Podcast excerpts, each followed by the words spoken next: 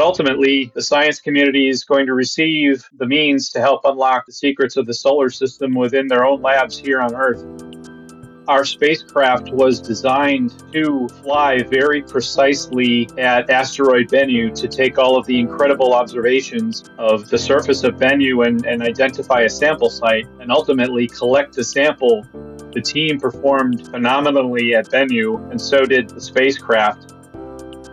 We're very confident that the capsule will perform as expected and slow down to a nice, gentle landing in September.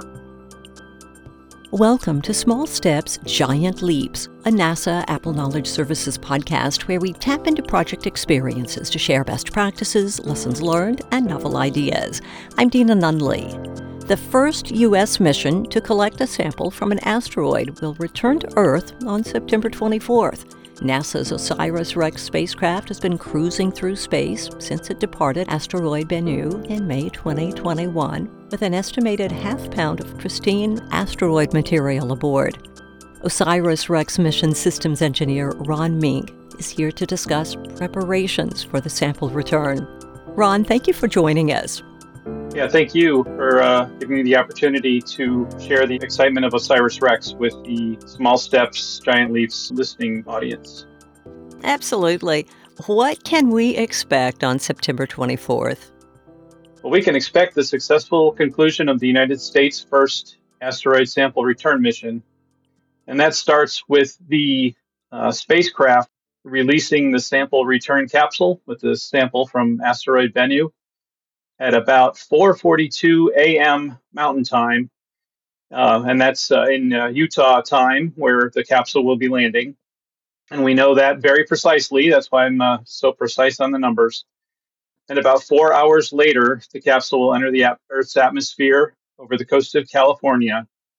And after slowing down significantly uh, from friction with the atmosphere and a drogue, a small drogue parachute, about 10 minutes before 9 a.m., the recovery personnel from NASA and the Department of Defense at the Utah Test and Training Range and the NASA live audience should see the main chute unfold and guide the capsule to a, a soft landing about uh, five minutes before 9 a.m., again, Mountain Time. And following landing, two recovery helicopters with recovery personnel from both NASA and the Department of Defense will approach the capsule and load the capsule into a, a, handling fixture and then onto a sling so that it will be carried by one of the two helicopters back to the DoD facility, which uh, houses a temporary clean room. Once in the clean room, the, the clamshell return capsule will be opened and the sample canister will be placed under a nitrogen gas purge to keep the uh, sample pristine. And then the canister will be removed and prepared for transport to the Johnson Space Center a couple of days later. What's the status of preparations for the sample return? Well, both the uh, the flight teams, which includes the spacecraft operators at, at Lockheed Martin in Denver, Colorado, and the uh, mission management team from Goddard, and the recovery teams, uh, which includes uh, government team members and our partners at the Utah Test and Training Range. They're uh, finalizing their procedures uh, and testing uh, command sequences to ensure that the, the spacecraft uh, operates as expected and recovery procedures will support a rapid recovery of the sample. So we've completed two operational readiness tests in the last couple of months which uh, tests the, the flight team um, to go through procedures and command sequences to release uh, the, the sample return capsule and divert the, the spacecraft so that the spacecraft doesn't re-enter the atmosphere uh, to support an extended mission. And we then we have a third uh, and final dress rehearsal planned for the end of August, which will include all elements of the project from um, the the flight team releasing the capsule, and uh, a test capsule being dropped from a helicopter at the Utah Test and Range and Training Range and recovered by the, the field team at the Utah Test and Training Range. Also, this week, the team is planning to conduct our second of three walk in maneuvers placing the spacecraft on the trajectory to fly by the Earth at an altitude of about 125 miles. And then the third walk in maneuver will occur on September 10th, which will actually target the spacecraft and the return capsule to Earth entry. What do you think are the most interesting aspects of the work the team is doing to prepare to retrieve the sample? Well, I think the most interesting aspects are when all uh, elements of the project have to come together for these operational readiness tests that I mentioned. Because it involves the diverse teams working in, in Denver and working in Utah and at the Goddard Space Flight Center um, to put all of our procedures and processes into place um, to ensure that we're ready for the, the actual events. And it forces all of the elements of the project to work on a timeline to release the capsule uh, divert the spacecraft from hitting the Earth and also recovering the capsule. We recently completed uh, in June what we call an off nominal operational readiness test or ORT that included many things that were planned to go wrong uh, with the intention of stressing the team and identifying needed improvements in processes and procedures. Um, so preparing for that test, our, our test director put together what, what he calls a gremlin team to come up with uh, things that would go wrong um, to make the job more difficult for the team. And some of those things that went wrong included, you know, key personnel, key uh, operators or managers would suddenly be unavailable due to uh, illness or some other factor, and their backups had to step in. Um, in one case, the uh, the communications from the main mission operations building at Lockheed Martin were completely cut off. So we had to rely on our, our cell phones and hotspots for, for communication. Um, and of course, the test director ensured that the spacecraft misbehaved multiple times, and the team had to recover from those uh, those problems. So it really stressed the team, but it was a great exercise to bring the team together, to exercise backup personnel, to ensure that whatever uh, nature and the mission throw at us in September, we'll be prepared for.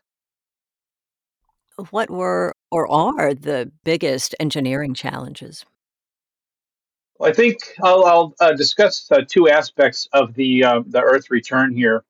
And so, first of all, the sample return capsule has to be targeted to enter the Earth's atmosphere in a very narrow corridor actually less than uh, less than half a degree wide to ensure that the capsule survives the extreme reentry environment. So the spacecraft in the, the days leading up to entry have to maneuver and point the spacecraft very precisely. And that has been a, a, a challenge on previous um, uh, sample return missions. However, our spacecraft was designed to fly very precisely at asteroid Bennu to take all of the incredible observations of the surface of Bennu and, and identify a sample site and ultimately collect the sample from the surface. All of those required precision navigation and maneuvering by the spacecraft. And so, having that experience under our belts, the team performed phenomenally at Bennu, and so did the spacecraft. And so, you know, based on that performance, we will have no problem targeting that very narrow entry corridor. The other uh, big engineering challenge for for very much all uh, uh, reentry missions is that the the capsule has to slow down from 27,000 miles per hour when it enters the Earth's atmosphere down to zero uh, in a span of about 13 minutes. And so the OSIRIS REx uh, capsule is designed um, very much like the Stardust capsule that successfully entered the atmosphere over 17 years ago. The, the outer shape of the capsule, the what's called the aeroshell, which consists of the uh, heat shield that um, is on the front of the capsule as it enters, and then the, the back shell are, are the same as the Stardust mission.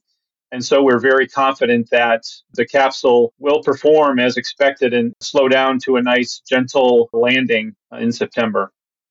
What's next for the sample after the capsule lands in the Utah desert? Well, once the sample canister is removed from the, the capsule, it will be uh, transported to the dedicated OSIRIS REx curation facility at the Johnson Space Center where the, the capsule will be opened to reveal the sample collector, which is also called the Touch and Go Sample Acquisition Mechanism, or TAGSAM. And once in the, the, the safe and very, very clean confines of the curation facility, um, the TAGSAM will be opened to remove the, the sample of asteroid Bennu, and it will be weighed to verify, first of all, that the requirement for at least 60 grams of collected sample is met. Um, we expect it to be uh, well over uh, 250 grams, but we'll measure the sample, and then the sample will uh, be divided up uh, for scientific study by the OSIRIS REx team. And also, a significant portion of the sample will be uh, dedicated to uh, study by future scientists through future NASA programs that can use new tools and techniques to analyze the sample that haven't even been thought of yet. Could you talk about OSIRIS REx from a systems engineering perspective and what's been involved in making the mission a success? Sure. Uh, one of the, the key uh, systems engineering practices that we used, uh, starting with the proposal for for OSIRIS REx to be the third New Frontiers mission way back in 2008, um, we developed what we called a design reference mission, which is used across NASA for both um, planetary and, and um, Earth science and human missions.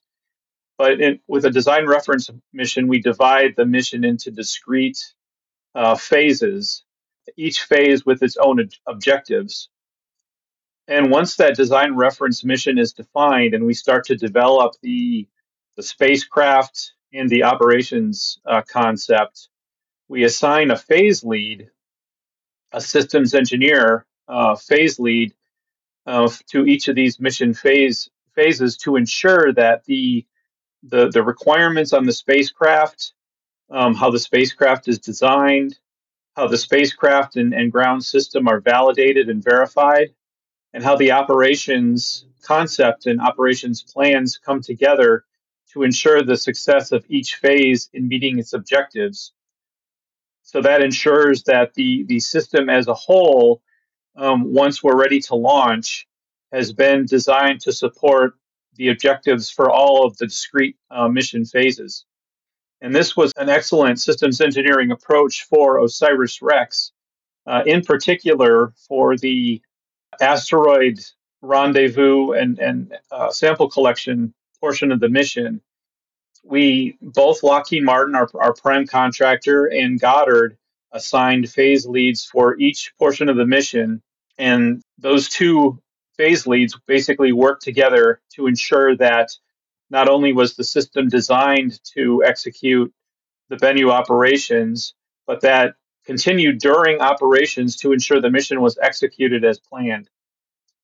So I personally served as the science phase lead for all of the science uh, observation campaigns conducted at asteroid Bennu uh, to map the uh, the entire surface of the asteroid, to collect critical information about the surface, to ultimately navigate down to the surface uh, and conduct the sample collection and also currently I'm serving as the uh, the Earth return phase lead. So it's you know very different aspects of the mission that are required for sample return versus Bennu operations, but the the in, this entire approach uh, allowed me and our other phase leads to ensure that the objectives throughout the mission were, were fully met. I understand you've been working on this mission for over 15 years. What are your thoughts and feelings with this enormous milestone just a couple of months away? It's it's rather it's rather bittersweet for me. I mean, it's it's been uh, you know quite quite an investment of my time and the and the time and effort of of hundreds of people. You know, mostly in the United States, but even from around the world. We had uh, contributions from the uh, from the Canadian Space Agency and, and science science contributions from from around the world. So it's it's a culmination of, of an enormous amount of hard work by a large number of people. Um, but ultimately, the science community is going to receive the means to help unlock the secrets of the solar system within their own labs here on Earth. Um, in another sense, it'll be bittersweet um, because over over a, such a, a, long mission uh, and a long commitment, unfortunately, not not everyone everyone makes it to the end. And recently, um, just earlier this this month, um, a, a, dear friend and colleague that I worked with on OSIRIS REx for for six years, Jonathan Gal-Edd, um, passed away, and so that was uh, that was heartbreaking to to you know know that he would not uh, be able to witness the the culmination of this amazing mission. Um, one thing I also want to mention regarding the you know kind of my thoughts and feelings is that devoting so much of my time at Goddard to one mission is is a bit like uh, raising a child, which I have experience with as well. In fact, my youngest son was just eight months old when I started working on the the OSIRIS REx proposal back in 2008. And when the capsule lands, he will be starting his sophomore year in high school. Um, so, in, in both senses, getting to the this point is an incredible sense of accomplishment, but you wonder how the time could have gone so fast. Well, Ron, this has been very interesting, and thank you so much for sharing your personal reflections and the impact that it has and the timeline along with things that are going on in your life, we do express our condolences to you, sympathy to all of the team in the loss of your dear colleague. Thank you. But thank you so much for being with us today. I've really enjoyed getting to talk with you. That's great. I really appreciate uh, the opportunity and look forward to the uh, excitement coming in September. Absolutely. Do you have any closing thoughts? Um, just uh, wake up Sunday morning and watch the landing on NASA Live.